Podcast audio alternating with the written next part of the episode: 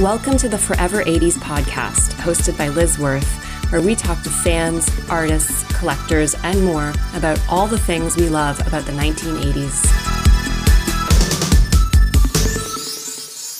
Hey there, welcome to the Forever 80s podcast. This is Liz Worth, and I am here today with Katelyn. And Katelyn runs accounts on Instagram and TikTok under the handle 1980s Nostalgia posting really great content celebrating all things 80s. Katelyn, I'm so excited to talk to you. Welcome to the show. I'm so excited. Thanks for inviting me. Yeah, thanks for coming. I, I I love all the things you post because I think that you are so real in how you portray your love of the 80s. And uh, I also love that you talk about so many interesting reference points, like Pee Wee Herman, for example. I know you have a Pee Wee Herman tattoo. I do. yeah. what was the gateway for you uh, in terms of deciding that you really loved the 80s? Um, actually, Pee Wee was kind of the gateway. um, okay. So my mom grew up in the 80s. Pretty much everyone that is around me, obviously except for my grandma, um, but she was very hip and cool in the 80s. Um, they all grew up in the 80s. So I was very much raised around the music, the kind of the movies. Um, and my mom decided probably when I was, I would say three. It's been since I can remember, so I would say it was probably three. She decided to have me watch Pee Wee's Big Adventure. And literally since then, it has been my favorite movie. Um, the first person I actually can remember wanting to look like as a child was Dottie. I always just like saw her hair and her clothes and I was like I just want that. And um it wasn't until, you know, about a couple years ago they actually decided to start dressing 80s. Um but when I did start to dress 80s, she's still like my biggest influence. ah, okay. I love that. So when you started when you say you started to dress 80s, what was it that you started with in terms of the fashion? So I kind of started with I, I kind of started when I was 15, which was a long time ago. It was eight years ago. Um, but it was more so like I would find a Breakfast Club shirt that I liked, or I had this Ghostbuster shirt that said like it had Slimer on it and it said like Ghostbusters since 1984 or whatever. And I just went to like JC Penney's and bought it. Um, but it was about two years ago when I started like discovering Depop, uh, Mercari, and all of those like online thrift stores. And I started finding like the wonderful world of what thrifting actually was because what when I was a kid, when I heard thrift, I kind of always heard of like, or I kind of always thought of like old grandpa shirts that like 90 year olds would have donated to Goodwill. And I didn't realize that there was a whole world of thrifting out there where there was like Esprit sweaters and Jordache jeans that you could still get. And so that's where I really started was on Depop. Yeah, cool. I my entry point was also through thrifting in in sort of a like a let's call it a default way because my mom was really into thrifting. And so when I was a kid, she would go to this thrift store that was down the street from where she worked and she would come home like that was how she would spend her lunch break. Then she'd come home with all these amazing things she would find. And uh, so my dad and i started to get really excited and we would want to go to the thrift store with her on the weekend. And then that just kind of snowballed and that became kind of my my default way of shopping uh, for clothes. But it was also a thing that me and my family did until my parents weren't alive anymore. It was just like yeah. thing. Yeah. Yeah i love yeah, it. it's fun. It's very addictive it's so bad. I spend so much money. what are some of your other cultural reference points from the 80s that inspire you?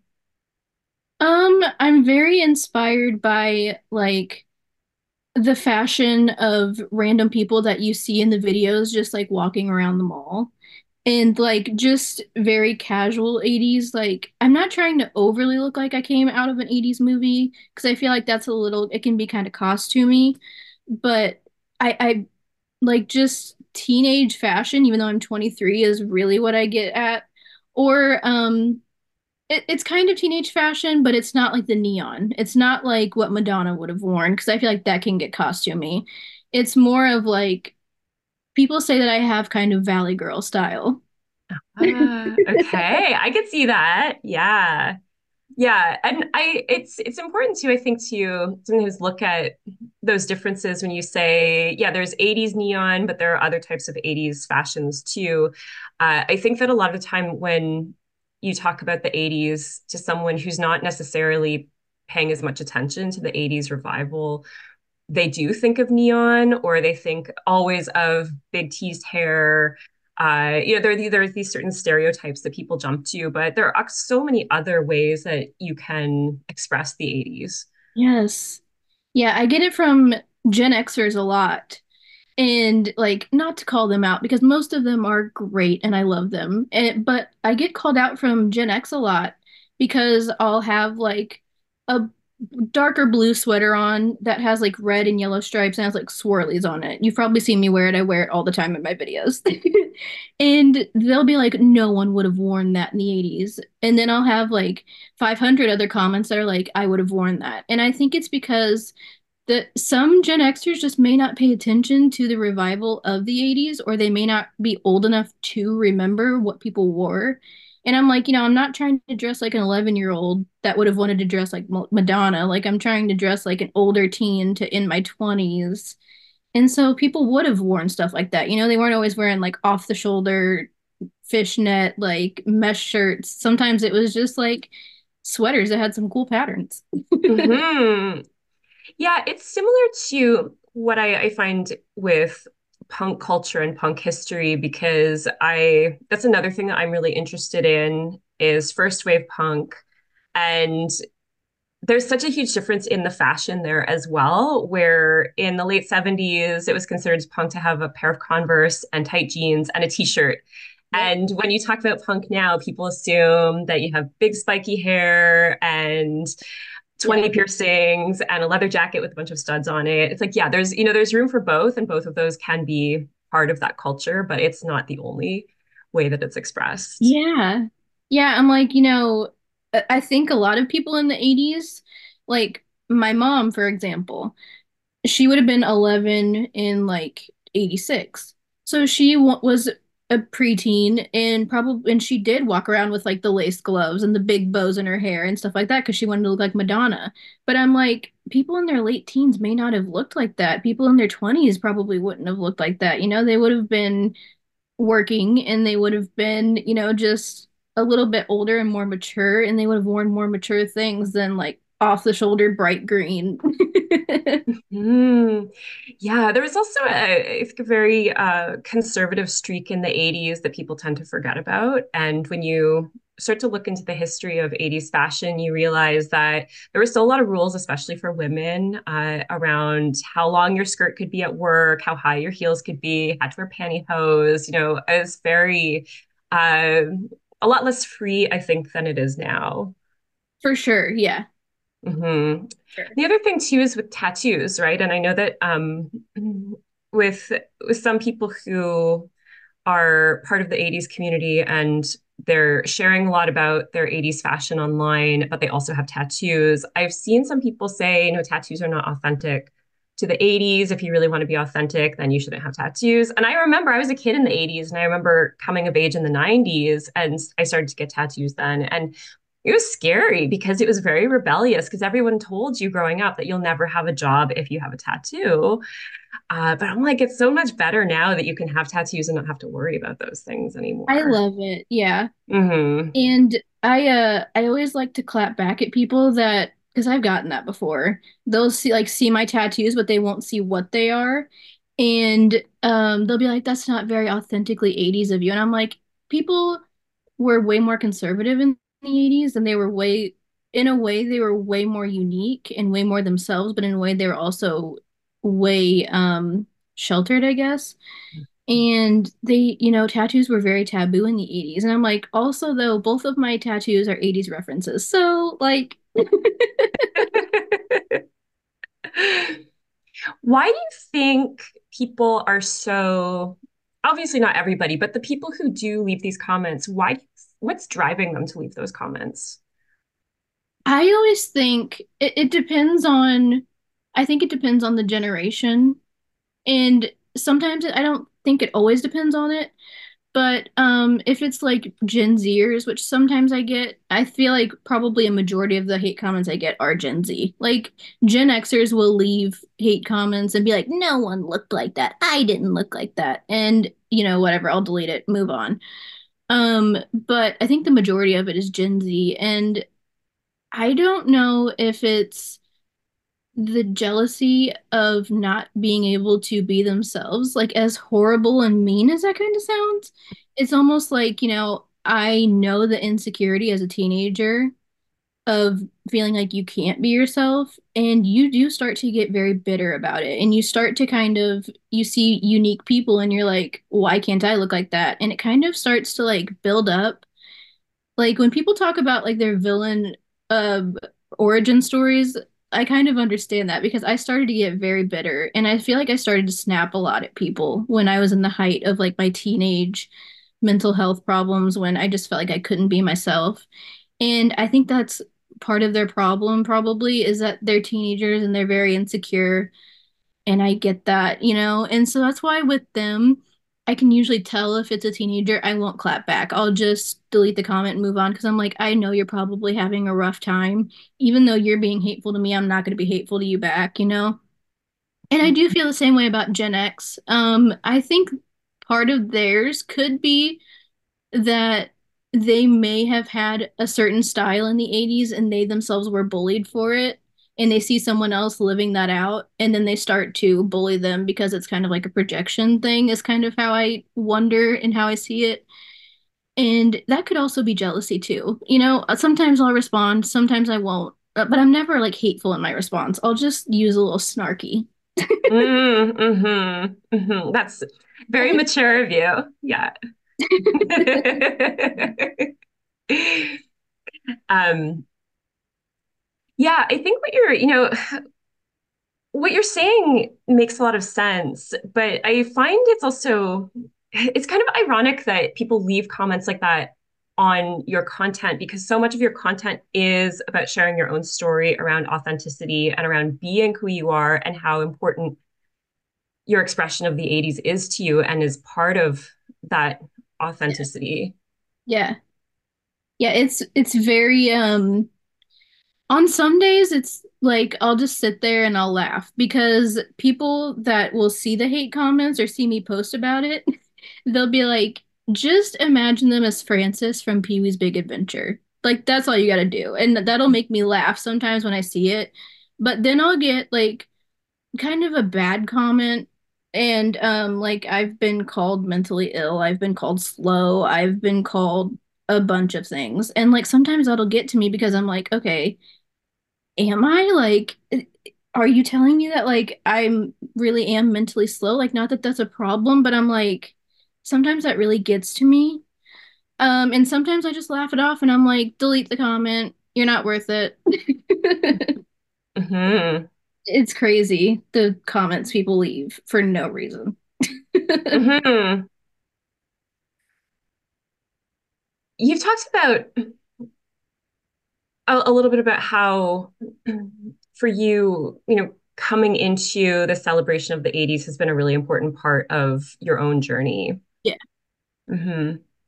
Yeah, that I would say me deciding to dress 80s and like for a long time there was a period where like I wouldn't dress 80s because really I didn't have the money or the resources to be able to but I still would listen to 80s music, you know, I still loved 80s music. And there's a point when I got on social media and I started to talk about my love for the 80s and I started to post songs that I listened to from the 80s and I would get the same comments. It was a lot um, louder when I was a smaller content creator than I am now.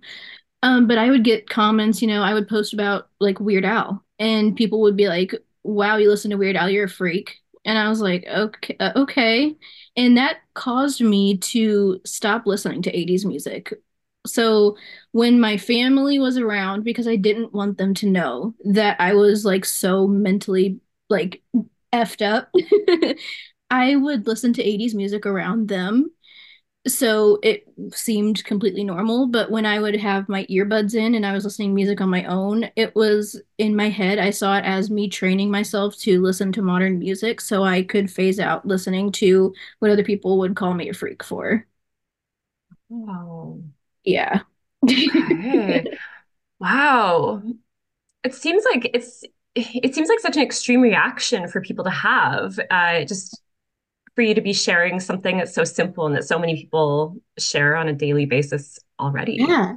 So when I first started, um, Stranger Things was not a thing yet. So the 80s were not in. And um, it for a while when I really started to dress 80s two years ago, it kind of made me a little bitter when Stranger Things really became popular and people started calling it cool when they would have called me a freak for it like three years prior. And that was another thing I had to overcome was being like, you would have called me a freak for this three years ago, and now all of a sudden it's cool and like, you know, I don't know where that bitterness came from, but that was one of the things that kind of held me back too, was I was like, I cannot believe that now you all think this is cool when all you've done is bully me for it, you know? So was Stranger Things part of a turning point, do you think, in terms of the 80s? I, keep calling it the 80s revival. I don't even know if that's officially what it is. Um, but uh, but obviously, you know, there is a lot of interest in in the 80s era at the moment. Oh yeah. Hmm I I I personally think Stranger Things is probably the biggest reason for that. Um, and I do love it. I do love Stranger Things, but like there are things that I see in Stranger Things that I'm like, you know, I'm I wouldn't call myself like a crazy. I mean, I, I am an 80s buff, but I wouldn't call myself like, you know, the ultimate expert at the 80s. But there are things I see in Stranger Things and I'm like, Okay, I don't feel like that's overly accurate to the 80s. Okay, I don't know if that's really 80s. Okay, that might be a little 80s, but not too much. But I think the vibe of it being in the 80s and like some of the clothes and like the idea of the culture and like the last season, I think it was with the mall when there was like all the neon. I think it's called like Starcourt Mall or something like that. I think that's what really did it was like just the vibe of it being the 80s. So interesting. You know, I have to admit, I have not been able to get into Stranger Things. I feel like I'm the only person on the planet who's not into it. Um, and when it came out, I was really interested because it Yeah. seemed like something I'd be into. And it was okay, but I just I saw so many people falling in love with it, and I I couldn't get there. I should try to rewatch it to see if if my perspective has changed over time. Uh, but I'm I'm always curious about the Stranger Things phenomenon because I, I you know I'm I was born in the 80s, so it's that Yeah. culture has always been part of my life anyway, and I'm very nostalgic for it.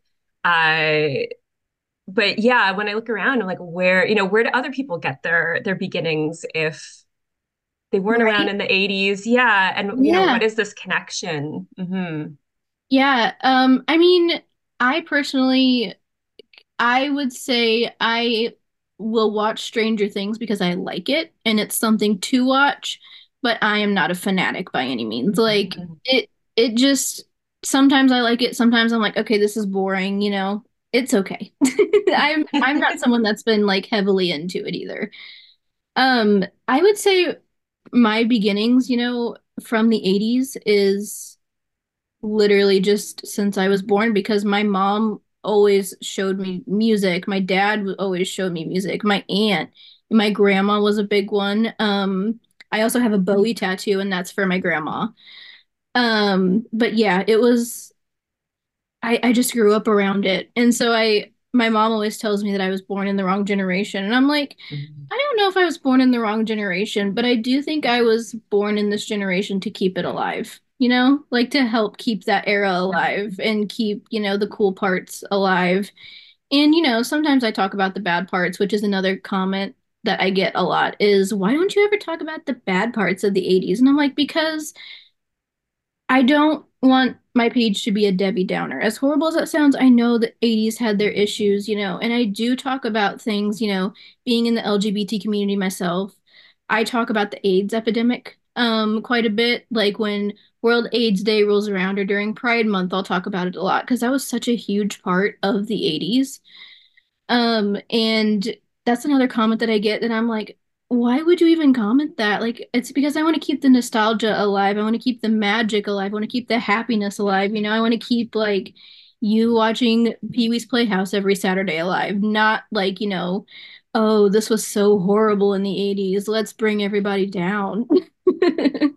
Yeah, I think that's very fair and valid. And and I, I've seen I've seen similar conversations around that with other content creators too. And I think that you know there there are issues in every Yeah. decade. Um, but if you know if we don't have people who are keeping certain memories alive around pop culture, especially younger people showing interest in previous eras, then all of that pop culture disappears. Yeah. Yeah, I think it's super important for you know, younger generations to keep older generations alive, as weird as that sounds, because so many of my generation I know are would be like, oh my God, that's so uncool. Like the 80s are so uncool, the 70s are so uncool. Meanwhile, I sit here and literally I tell my mom and dad all the time, I'm like, you have no idea how much I want to experience being a child in the 80s, or not like a child child, but like, you know, 10 or 11 and your mom and dad just being like, okay, bye, see you when the streetlights come on. Like, I would love to experience that, not have cell phones, as weird as that sounds, because I'm a content creator. But I always tell my mom and dad, I'm like, I just want to do it for one day. Just like, we all go back to the 80s. You guys say bye, we'll see you when the streetlights come on. And I just go out and do whatever with my friends. Like, they used to cruise the strip or whatever. hmm Is that part of the appeal, is being able to just be offline and, and have that kind of freedom that people had before before we all had cell phones and and we could be tracked by GPS and everything? right. Yeah. I as much as I am addicted to my phone and I'm on my phone constantly, I think a big part of the draw is the culture of having to have a conversation rather than texting someone or Snapchatting someone, or, you know, you have to actually call your friends and talk to them on the phone, or, you know, go over and knock on their door and go talk to them. Um, I think that's part of the culture that I love so much is like you had to have connections in the 80s. You couldn't just go online and text with people as much as I love it now because I have so many friends online like Violet Sky and Jordan that I text.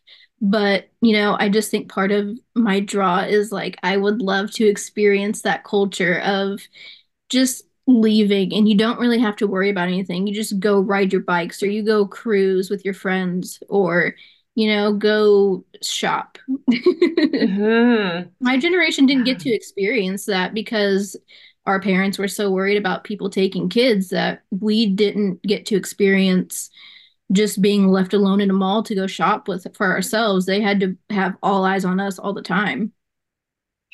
Yeah, I, you know, there, there's also the whole phenomenon of the latchkey kid that was happening in the 80s and into the 90s. And uh, I don't know if you ever watched Degrassi. It was a Canadian show that I grew up on here, and I uh, recently interviewed the one of the co-creators of the show, uh, Linda Schuyler, and she was talking about that because they had uh, actors who were playing their appropriate ages uh, in the 80s when they started production. So all the kids, if they were playing a 14 year old, those kids were 14. And Yeah. she talked about the difference with that because Degrassi had continued on uh, in in later iterations, but she noticed the generational changes in that. Where when she started in the 80s, kids could come to auditions they could come do, do rehearsals after school and a lot of them were latchkey kids and their parents didn't come sometimes. They were just kind of dropped off uh, and they had these acting jobs basically. And she said that really changed as we got you know into the early 2000s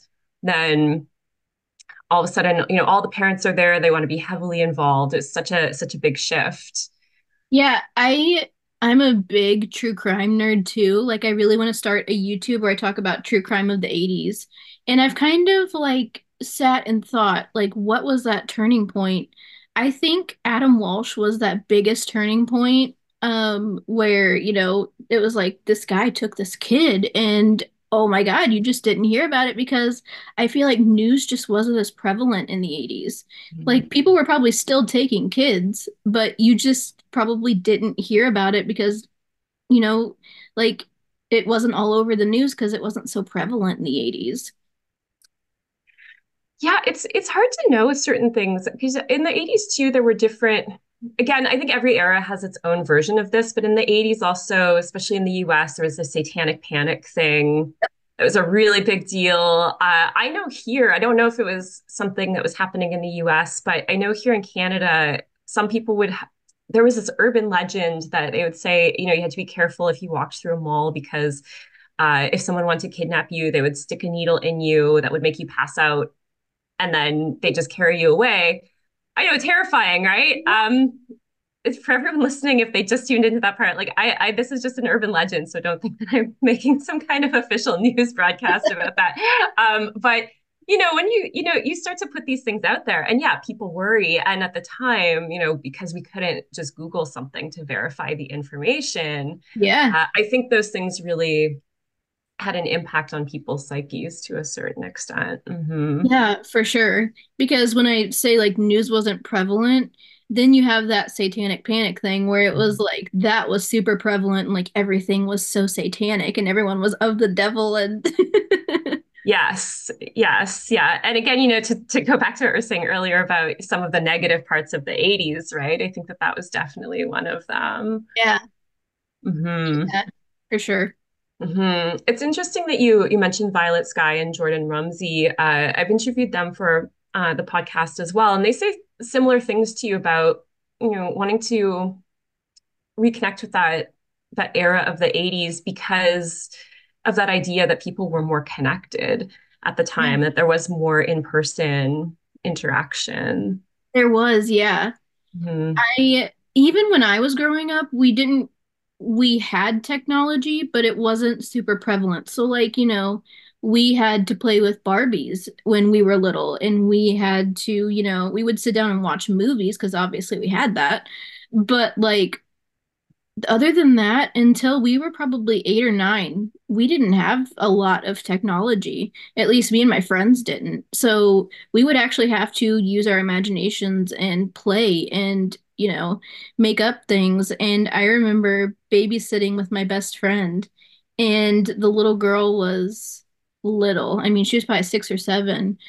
And I remember we turned on Moana and me and my friend at like 16 years old sat and watched the entire movie. And we would look over, and the little girl was just sitting on her iPad. And we were like, oh my God, kids can't even sit down and watch a movie anymore. What?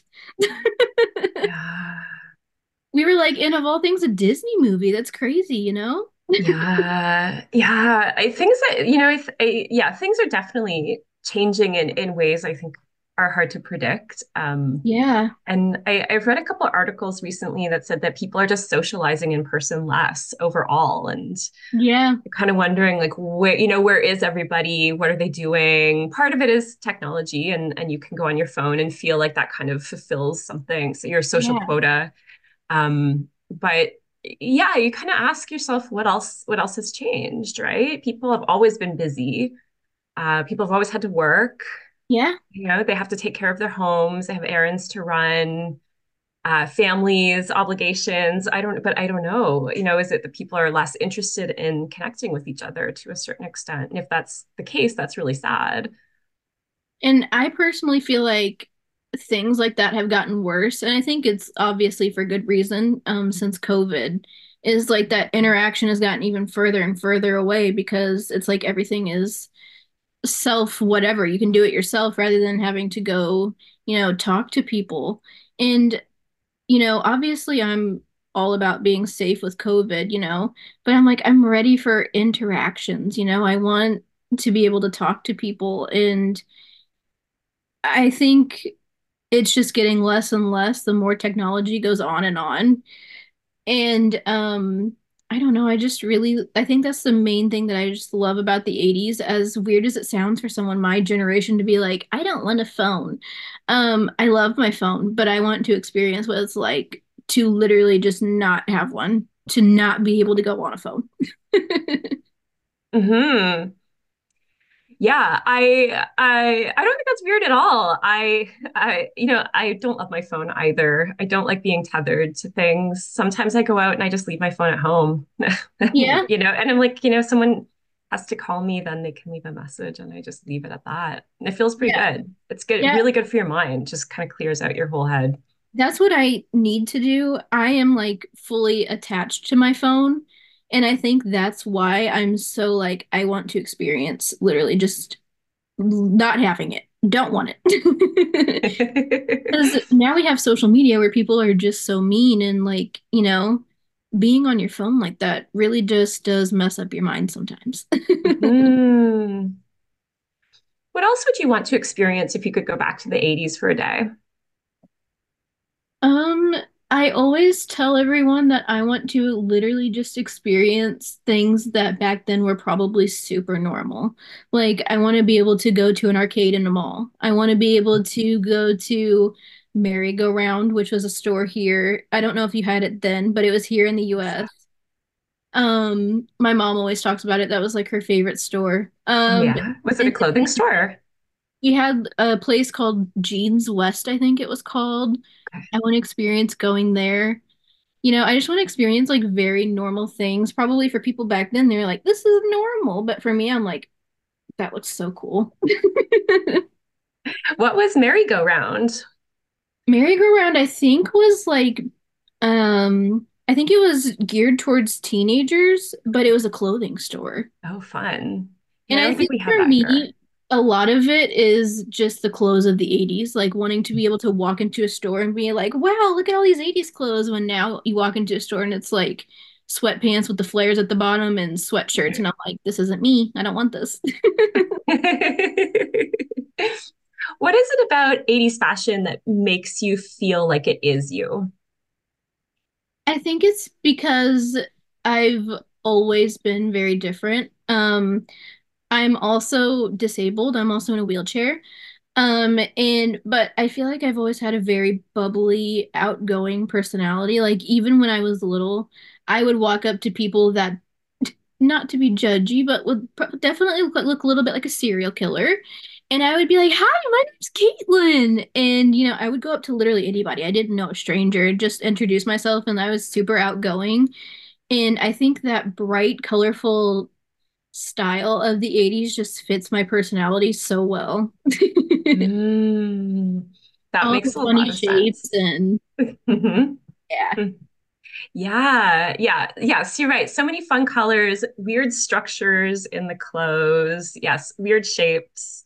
hmm Yeah. Yeah. So let's go back to something we were talking about earlier. Um, you know, in terms of getting to that point where you start to really embrace this part of who you are and your love of the 80s. It sounds like there was, it, wasn't just uh, an, an easy transition. It was like there were some things that were kind of blocking you for a little bit. So, how did you start to decide, screw it, I'm going to do it anyway? And not only that, but you really have so much ownership over it because you have quite a big following online. So I you're do, really up there is with it. You, yeah, you're all in now. it's insane to me that I have that followers.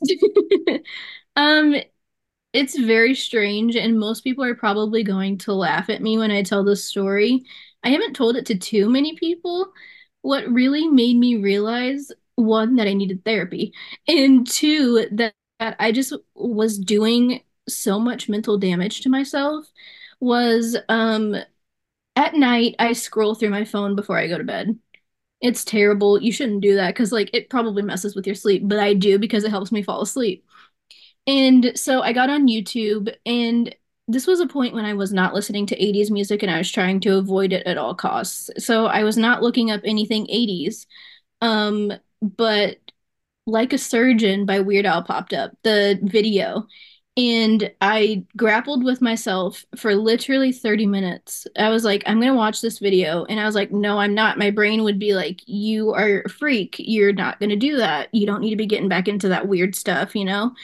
and it, this was like two o'clock in the morning And I just sat and grappled with it for the 30 minutes. Like, I'm going to turn this on. No, I'm not. And it seems so weird to do that over like a silly Weird Al video, you know? And um that's how that's where my brain was though, is I was like, I can't do this. Like, I need to be normal and this is not normal. And so finally I was like, you know what? It's a music video. And it was my favorite. The weird thing was is that was my favorite Weird Al video when I was little. And I turned it on and literally just started sobbing. I was like hysterically crying in bed. I was like, this I literally have been just messing myself up mentally so bad and self-sabotaging by not letting myself listen to the music I want to listen to, not dressing the way I want to dress. And that was kind of my like awakening, I guess, to be like, you have got to cut this out because this is going to mess with you mentally for the rest of your life if you don't stop it now. Wow. Yeah, so that's why I always say like Weird Al was a big part of why I decided to start being myself, as crazy as that sounds, you know, because most people don't even really talk about him. Um, but he was one of my favorites when I was little, and he was one that I really made myself stop listening to because I was told it was weird and I was a freak. And um, that was like the pivotal point where I was like, I can't do this to myself anymore. Wow. So when and so at that point, did you just say I'm I'm all in every day? No. Okay. So that at that point, I was kind of like, okay, I my dad had already scheduled therapy for me because he saw that I was having problems and he was like, you know, I just don't want you to, you know, get any worse. And he's like, I want you to be able to fix this. And so he had scheduled an appointment for therapy for me. And I kind of was like, I want to go, but I was also really scared. And I was like, I don't want to do this. Like, it almost gets in your mind, like the negative thoughts. It's almost like your brain wants to think the negative thoughts after a while, and they don't want to let anything positive in. Your brain doesn't want to let anything positive in. Once you've heard it so many times, like from people online, that it's like, okay, we're only going to think about negative thoughts and we do not want anything positive. And I think watching that was my point when I was like, okay, wow, I really do need therapy. I'm ready for this.